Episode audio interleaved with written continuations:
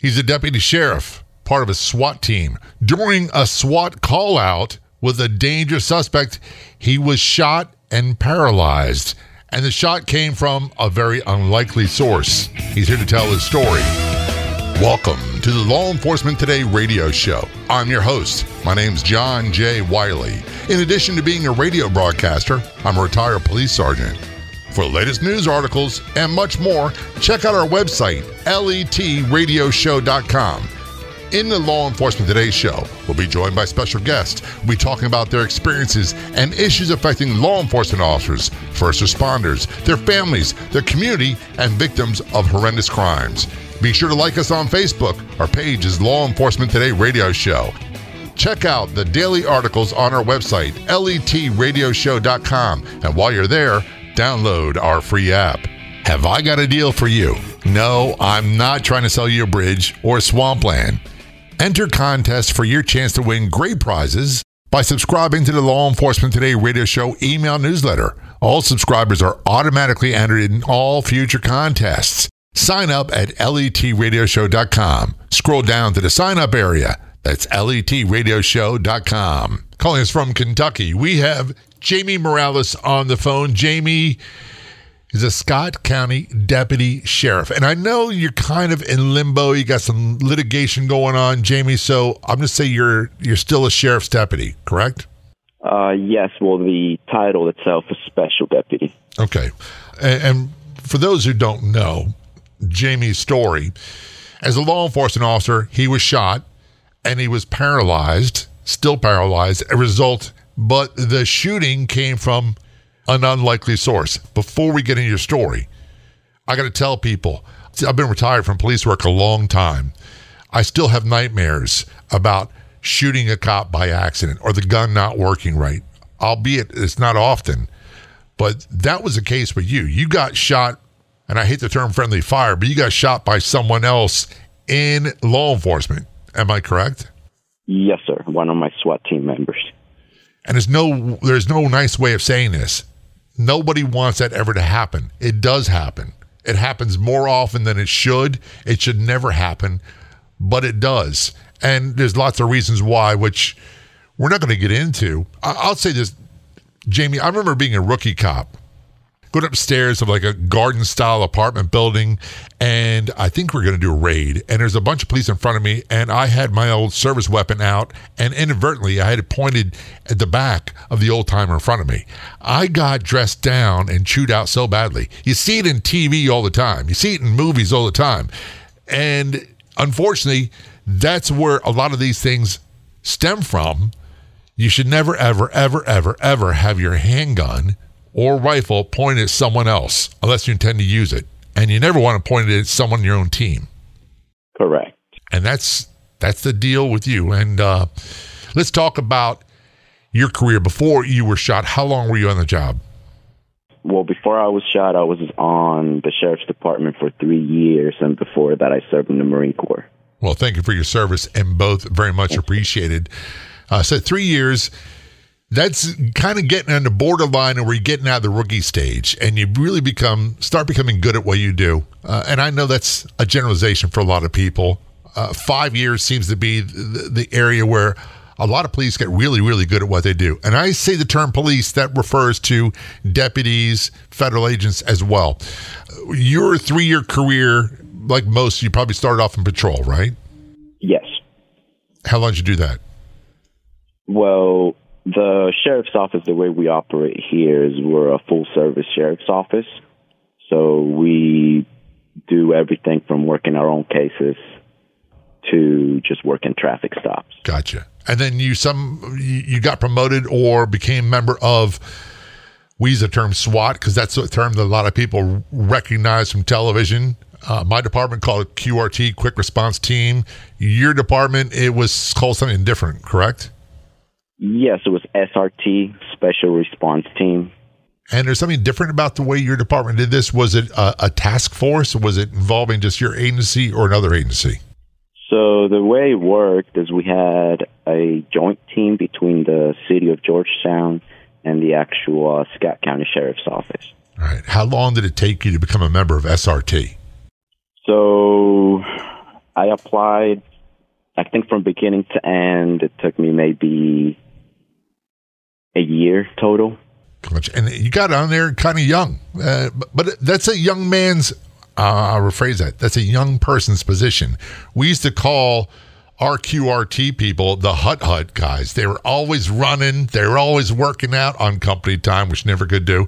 They were always in shape, and they had to be ready all the time. They also had other police jobs they had to do, so they got called from wherever they were in patrol or whatever job they were doing to respond to these scenes. Is that the same for you? Yes. That's actually what happened that night. So you were a hut, squared away kind of guy. Yes, sir. I'm not seeing that as an insult, believe me. I mean it with the highest compliments. And you're still working your job, and you got called out. What was the call for? Initially, it came out as SWAT members or SRT members meet behind the in Georgetown. That's all it said at the beginning. And what was it for? Well, once we arrived at the Cracker Barrel, we got a very poor debriefing of what was about to happen. It's a serial bank robber. Gotcha. And yeah, he came from Florida and had robbed like 6 or 7 banks already. And they had him spotted somewhere. They're going to go after him? Correct. So they had a marshal, a state marshal, pinging his phone, and he just happened to stop at the 127 rest area here in Scott County. So the marshal called into our dispatch and requested an SRT team to assist apprehend the subject. Well, that makes sense they called you guys, because with serial bank robbers, they're almost always armed, they're almost always violent, and we've had many cases throughout history. Miami, the FBI, big shootout where officers were killed involving bank robbers. You had the North Hollywood, California bank robbery shootout where before the days of patrol rifles and all that stuff and the MRAP vehicles, and that was a horrific scene. So it's a logical assumption that if this is a suspect in serial armed bank robberies, they're going to be armed, and chances are they're violent. Yes. They're no jokes. They're someone you don't want to play with. And so you guys, and I use the term guys, and people will get offended by this. When I use the term guys referring to police work, that means men and women. So it was squad, it was the guys, it didn't matter. We didn't get into gender, and we really didn't care about any of the other stuff, contrary to what you might believe. So you guys get called out there, and you're preparing to go after a armed, violent, serial bank robber wanted for multiple bank robberies out of Florida, and this is in Kentucky, and he's at a rest stop in a vehicle. Correct. At the moment, we didn't have all of that information, though. Right, yeah. I get that you're going from U.S. Marshals Office, probably Georgetown Police, to the County Sheriff's Department, and if it's like it was for us, communication was horrible. Oh, yes. So you get all suited up, all ready to go, and you prepare for the worst of the worst, and that includes the heavy-duty exterior soft body armor. Am I correct? So usually, yes. Usually we have a debrief, and then we're told, here's the gear you need. Just like in the Marine Corps, before we go out on any operation, you have a very detailed debrief of, what you're going to need for that specific operation. We're going to take a short break. We're talking with Jamie Morales, special deputy from Scott County, Kentucky, and he was on a SWAT call out. Things got ugly. They got violent. He was shot. He's paralyzed, and he was shot from a very unlikely source. This is the Law Enforcement Today show. Don't go anywhere. We'll be right back. Hey, folks, when you have a chance, check out our Facebook page. Do a search on Facebook for Law Enforcement Today Radio Show. When you get there, click like and follow. That's click like and follow Law Enforcement Today Radio Show on Facebook.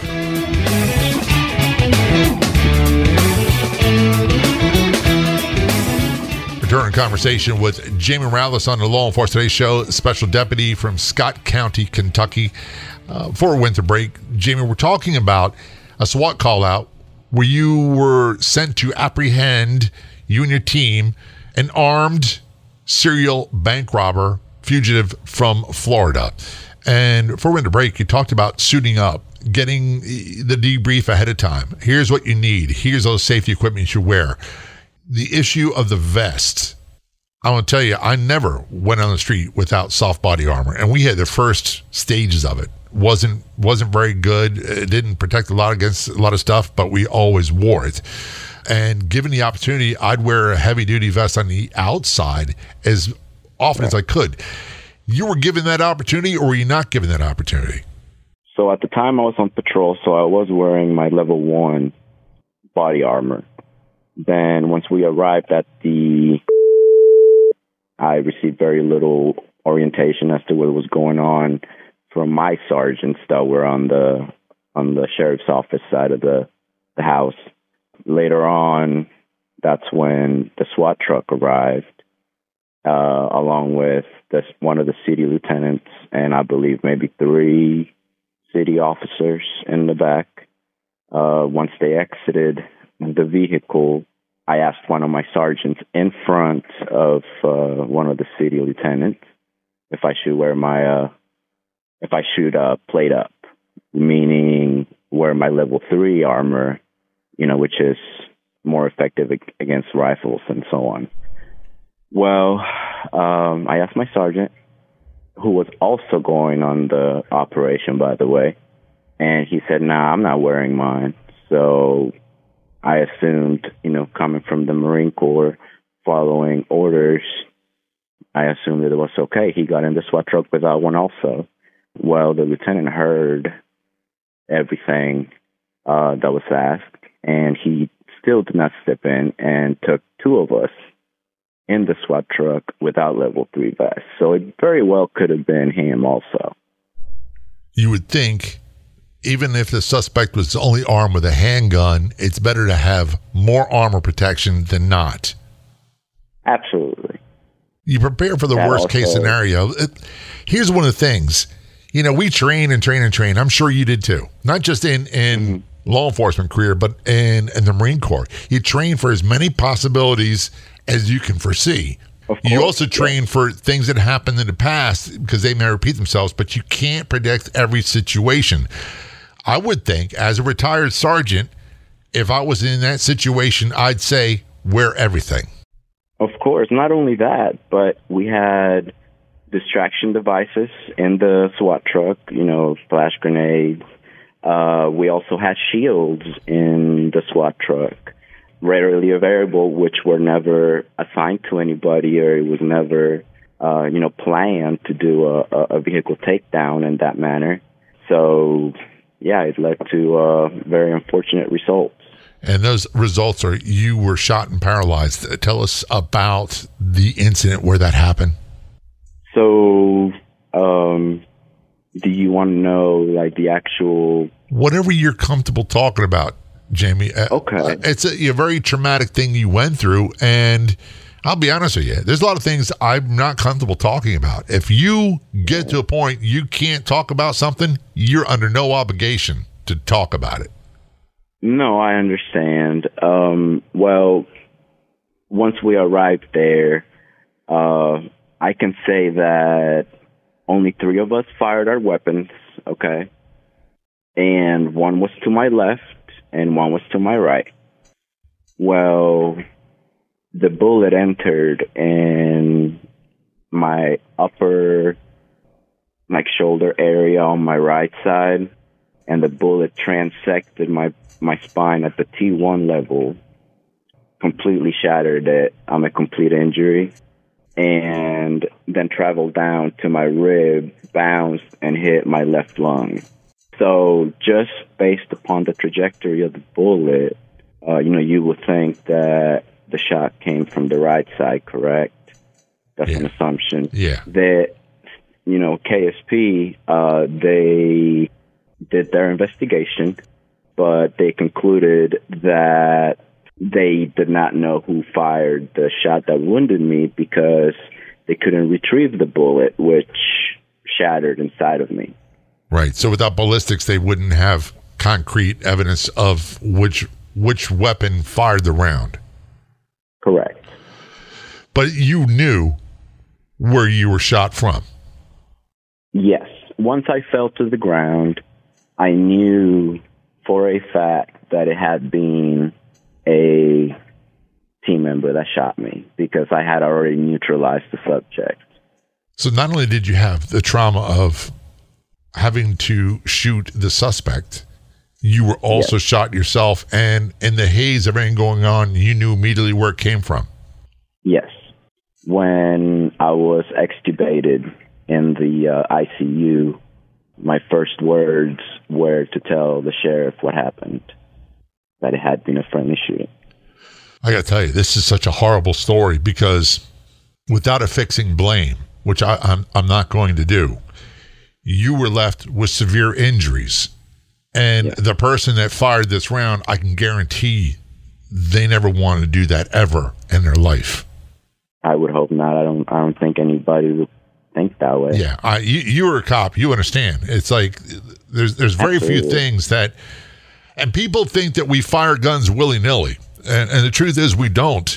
We're very aware of risk to other people, risk to innocent bystanders, risk to other officers, crossfires, all those things. But in the heat of battle, things can go wrong. One of the biggest, and I said this earlier, one of the biggest nightmares and fears that I have, and I still have nightmares about, and I've been retired almost 30 years now, is shooting another cop by accident. Right. Or another person.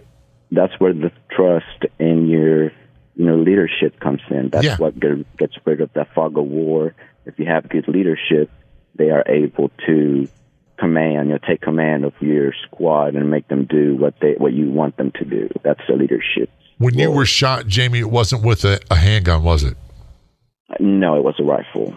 The suspect had a handgun. So you were shot with a heavy-duty, and I'm not a ballistics guy. I'm not a gun guy. A 223 round. So that's a no-joke round. It's a high-velocity round that does maximum damage. Correct. It actually went through my soft vest armor. It penetrated it completely, and then it actually went into my back. And if you had been wearing a level 3 vest, chances are you'd had injuries, but you would have not been paralyzed. Correct. Yeah. Coulda, shoulda, woulda, right? Mm-hmm. Yes, yeah. I think about that every day. Listen, brother, I don't know how you don't think about it every day. I'm sitting here thinking about it, and I'm like walking on eggshells having this conversation with you because it's a horrible story. We're talking with Jamie Morales. He is a special deputy from Scott County, Kentucky. He was shot on a SWAT call out, paralyzed. When we return, we're going to talk more about his story, the injuries, his recovery, where he's at today, and more. Don't go anywhere. We'll be right back. Want to win great prizes in awesome contests? Who wouldn't want that? It's easy. Just sign up and subscribe for the Law Enforcement Today radio show email newsletter. We won't spam you. No more than 2 emails a week. I promise. All subscribers are automatically entered in all future contests. Sign up at letradioshow.com. Scroll down to the sign up area. That's letradioshow.com.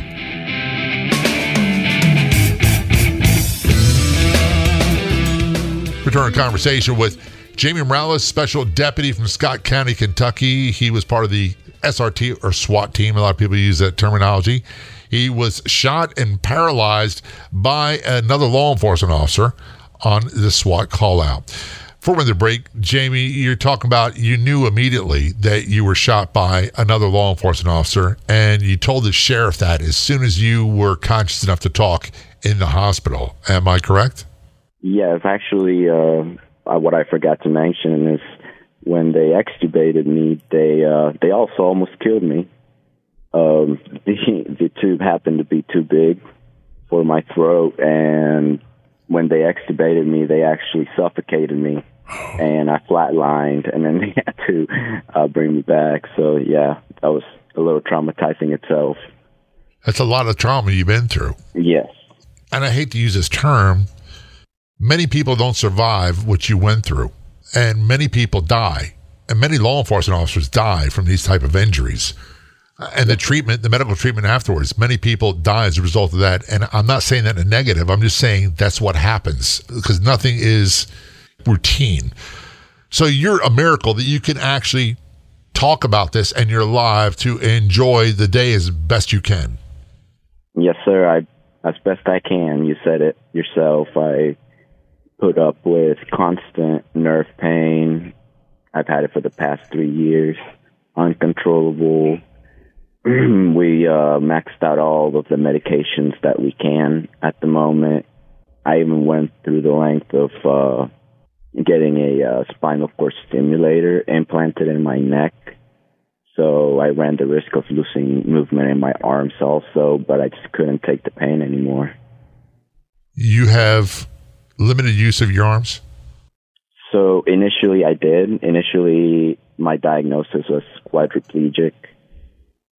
As I went through physical therapy, my hands and arms started coming back. So now I'm only a paraplegic, very high paraplegic. You say only like it's minimizing. I know that's not what your intent is because your injuries are devastating. They're severe. Yes, very much so. And I assume you're confined to a wheelchair then? Yes. Yes, I am. I have no movement or feeling below my chest line. How old are you? I'm 31. This is not what's supposed to happen. This is not something that we ever think of. And, you know, we know the risks that come with the job. We know that there's the inherent danger. You could be severely injured. You can be killed. We realize that. But somehow or another, at least I managed to always put that to the back of my brain. Otherwise, we'd never leave the patrol car. We'd never leave the station house. We'd never think it would happen to us. It always happened to somebody else.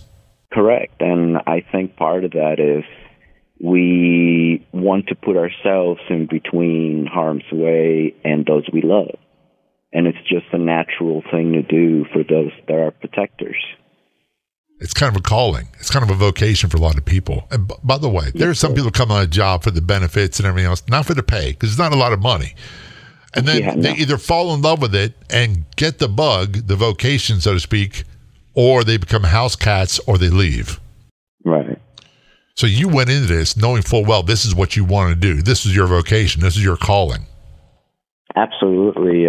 Not only being able to use, some of the skills that I learned in the Marines, so that played into me going the law enforcement route.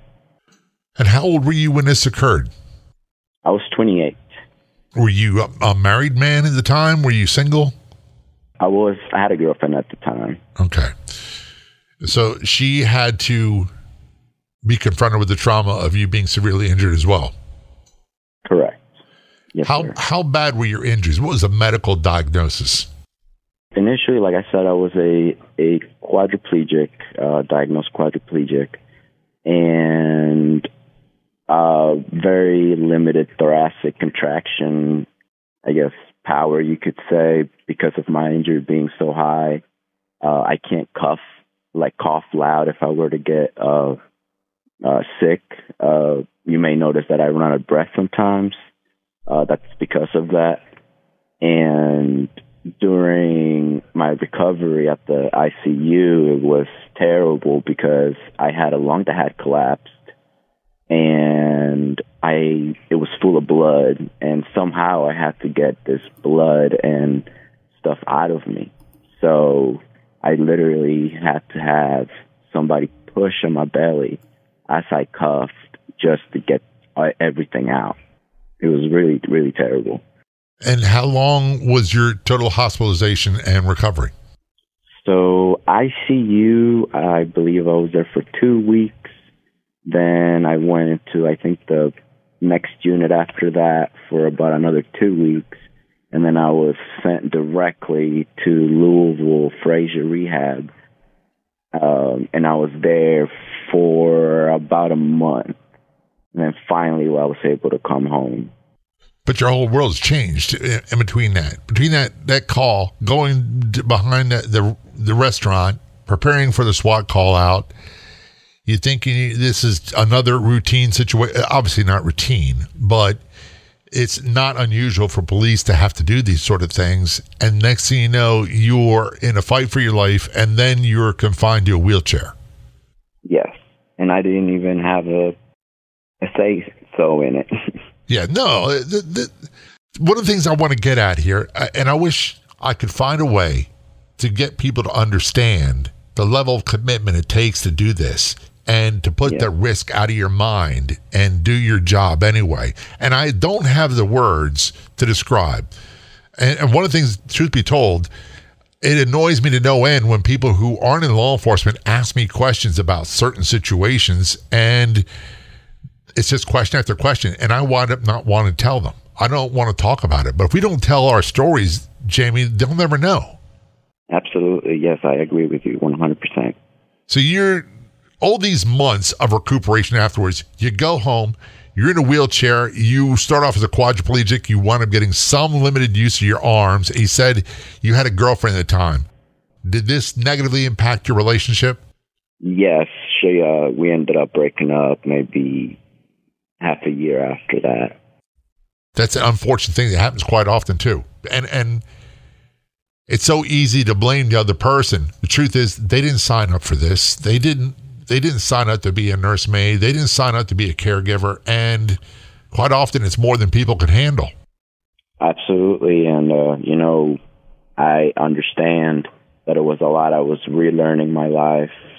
Not only that, but when I came home to an apartment that I didn't know.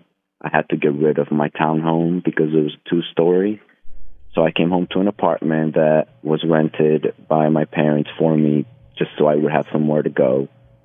Once I arrived, it was a very small two-bedroom apartment, and it was claustrophobic, to say the least, and extremely hard to just relearn how to just go from the chair to the toilet. Not to mention there were tubs in the apartment. There were no rolling showers, you know, that are accessible for me. Things that, that able-bodied people would never think about. We're talking with Jamie Morales, a special deputy of Scott County, Kentucky, shot, paralyzed, shot by, and I'm doing air quotes, friendly fire by another law enforcement officer. We're going to take a short break. We return. We're going to talk about his recovery, where he's at today, and so much more. Ever find yourself in a situation where you can't listen to the whole Law Enforcement Today show? Never fear. Past episodes are available online as a podcast, and you can listen for free. That's right. The Law Enforcement Today podcast is free. Do a Google search for Law Enforcement Today podcast, or simply go to letradioshow.com and click the Be Heard tab. Don't go anywhere. We'll be right back. If you want to be a guest on the Law Enforcement Today show, just go to our website and contact me through there. Our website is letradioshow.com. That's letradioshow.com.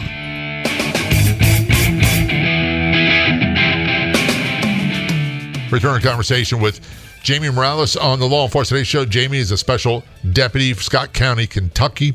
He was shot, paralyzed, he's confined to a wheelchair, and that'll happen when he was a very young man. He's still a very young man now, and I appreciate you, Jamie, telling your story, because quite honestly, and people ask me all the time, how do you have these conversations, such horrible things? I said, because these people are sources of inspiration. They can go through what they go through. I can take something from their stories and apply it to my life, which, by the way, can seem very, very troublesome at times, but it's trivial.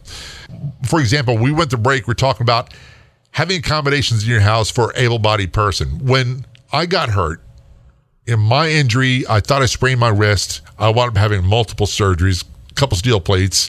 I have limited use of my right hand, no use of my right wrist, and I'm right-handed. I had to learn to do a lot of things differently. There's certain things I still can't do, but it pales in comparison, and I hate to use that phrase because it's not good. It's not fair to me or you to compare, but you come home to a different place, and you don't have the accommodations you need because you're in a wheelchair. Absolutely. I mean, even just, I had a Harley before my accident, and just coming home and seeing it sitting there, and me not being able to take it for a ride you know, just very small things like that that people don't think about. Just feeling, you know, the carpet between your toes, feeling sand between your toes. That, just the little things that you miss. Those are some heavy duty blows to your mindset, your mental status. Absolutely. Look, I've rode motorcycles for years and years and years. I sold my last one a few years ago because I'm getting older, and I've been thinking about getting another one. But I'm not quite ready for the trike yet. There's something about the trike that just makes me feel like an old geezer, and I'm not ready to volunteer for that. But there are people who have specially made motorcycles or accommodated motorcycles that have paralysis so they can ride, because I got to tell you, that's another thing I can't explain to people. Something about riding a motorcycle, riding my Harley, was as close to flying as I could imagine. Yes, it's a completely different feeling. It's so freeing, relaxing, not to mention if you have a cruiser, you just cruise and just enjoy the nice weather. Yeah, and it also clears my mind. It becomes meditative. It's a way of getting rid of all of the stress and the baggage and the garbage and just not thinking. Speaking of meditation, I'm a very avid workout kind of guy. And before my accident, I used to love to run. I ran in marathons. I did a Spartan race. I did a full Tough Mudder race, which is 10 miles and 21 obstacles. I was very physical, and for this to happen to me was a humongous blow to just the way I lived. All that's gone. Yes, sir. Have you found a way of replacing that? Have you found something else to do to get some of that energy spent? So I still have some things I can do. So I still go to the range and practice shooting. I love cars and fast cars, but sadly I totaled my Mustang like a month ago. So that was bad. Yeah. But yeah. I can see you replacing your car. I can see you getting the special accommodations for the motorcycle. And already, to be honest with you, Jamie, you're an inspiring guy, because it'd be so easy to just say, that's it, I'm done, and give up. Yes, sir. Especially when not just the physical injuries, which are severe, but your relationship is gone, your housing situations change, your whole recreation, what you did, part of your identity afterwards is all gone and has to be refocused or reimagined, and I hate that word. That's a big hill to climb. Yes, I mean, one of the biggest blows, too, is when, you know, things first happen and the cameras are on and everything, everybody wants to help, everybody wants to be there, everybody wants you to hang out with them. But 3 years later, there's nothing but silence. I have a hard time, people, to ask somebody to come mow the yard for me.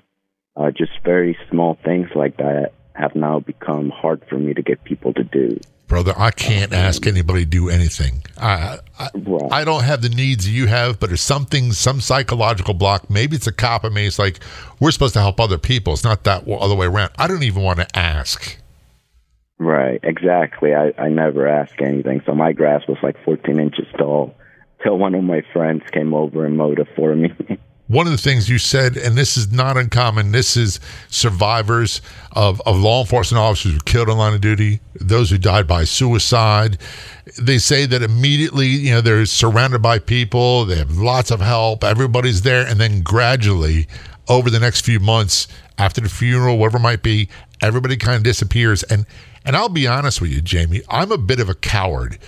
I'm always afraid that I'm going to say the wrong thing. So quite often what I do is I won't talk to these people at all. Guy like you, I would just say, I wonder how Jamie's doing, and not pick up the phone and call, because I'm afraid I'm going to disturb your peace of mind. And someone said to me, you can't make it worse. The worst has already happened. Just call. Let's talk about football. Let's talk about something else. Yeah, it's good to just keep your mind off the trauma. So try to stay busy and stuff like that. Well, now you're in Scott County, Kentucky, and you need help. And right now, somebody listening is saying, I can help. I can mow grass. I can do basic yard work. I can do this. I can do that. There's also issues you need, special accommodations. I see these commercials all the time, and I think they're a phenomenal organization. Stephen Siller's Tunnel to the Towers Foundation. They are buying houses. They're buying specially equipped houses for people with needs like yours. They're paying off mortgages, all that stuff. Where are you at? Are you in need of assistance? Yes, sir. Well, initially, it goes back to what I was saying. Initially, I was told I was going to be given a small piece of land, and that they were going to be, the city was going to build me a little house, you know, with assistance from the community, etc. Where here we are 3 years later, and none of this has happened. Well, a very, very, very generous person donated land out of his own, you know, pocket. And not only that, he's taken on the build himself also of this house just because he's so upset that, you know, nothing has been done. This is someone that's not related to you. This is just someone who knows your story. Yes, sir. This is someone that just happens to know my story. Let me get this straight. They know your story. They're so upset that the city/county, by the way, this is not unusual. They make great promises. They fully intend to do these things, and then they drop the ball and don't do it. This person's provided you land and says they're going to build a house for you and your special needs. Yes, sir. That takes a special character to do that. Oh, man, he is an angel from above. I told him that he saved me. I was in a very dark place until he came to my aid, and I'm so thankful. Where are you all at in this building of this house? So as of right now, we're about to sign the land over, and then once we do that, then we can start, you know, mobilizing people. We already have a lot of volunteers. We have some people donating materials. Some people are donating just money, but we can and have the ability to make that taxable, so we can give you a receipt and all of that. So if people want to help, and I know there's a lot of people that want to help, what do they do? How do they get a hold of you? So there, I have a TikTok, and it's at 217 strong. 217 is my badge number. And I have a motivational TikTok on there. I talk about my injury and everything. My GoFundMe link is there. Then the sheriff's office is taking actual check donations for people that want a receipt for, you know, tax breaks. And if you want to donate actual materials or time, they can also contact the sheriff's office. And by the way, big companies out there, this is a perfect opportunity for you to jump on board, and you can write a big check that make a huge difference in your life. Jamie, first of all, I want to thank you for your service, Marine Corps. Thank you for your service in the Sheriff's Department. And, brother, thank you so much for telling your story on Law Enforcement Today Show. Very much appreciated. I want to thank you for inviting me on your show. Thank you so much. I'd like to thank our guests so much for coming on the Law Enforcement Today radio show. The Law Enforcement Today radio show is a nationally syndicated radio show broadcast on numerous stations once a week and growing. If you enjoyed the podcast version of the show, please do me a big favor. Tell a friend. I'll be back in just a couple days with a brand new episode of the Law Enforcement Today radio show and podcast. Until then, this is John J. Wiley. See ya.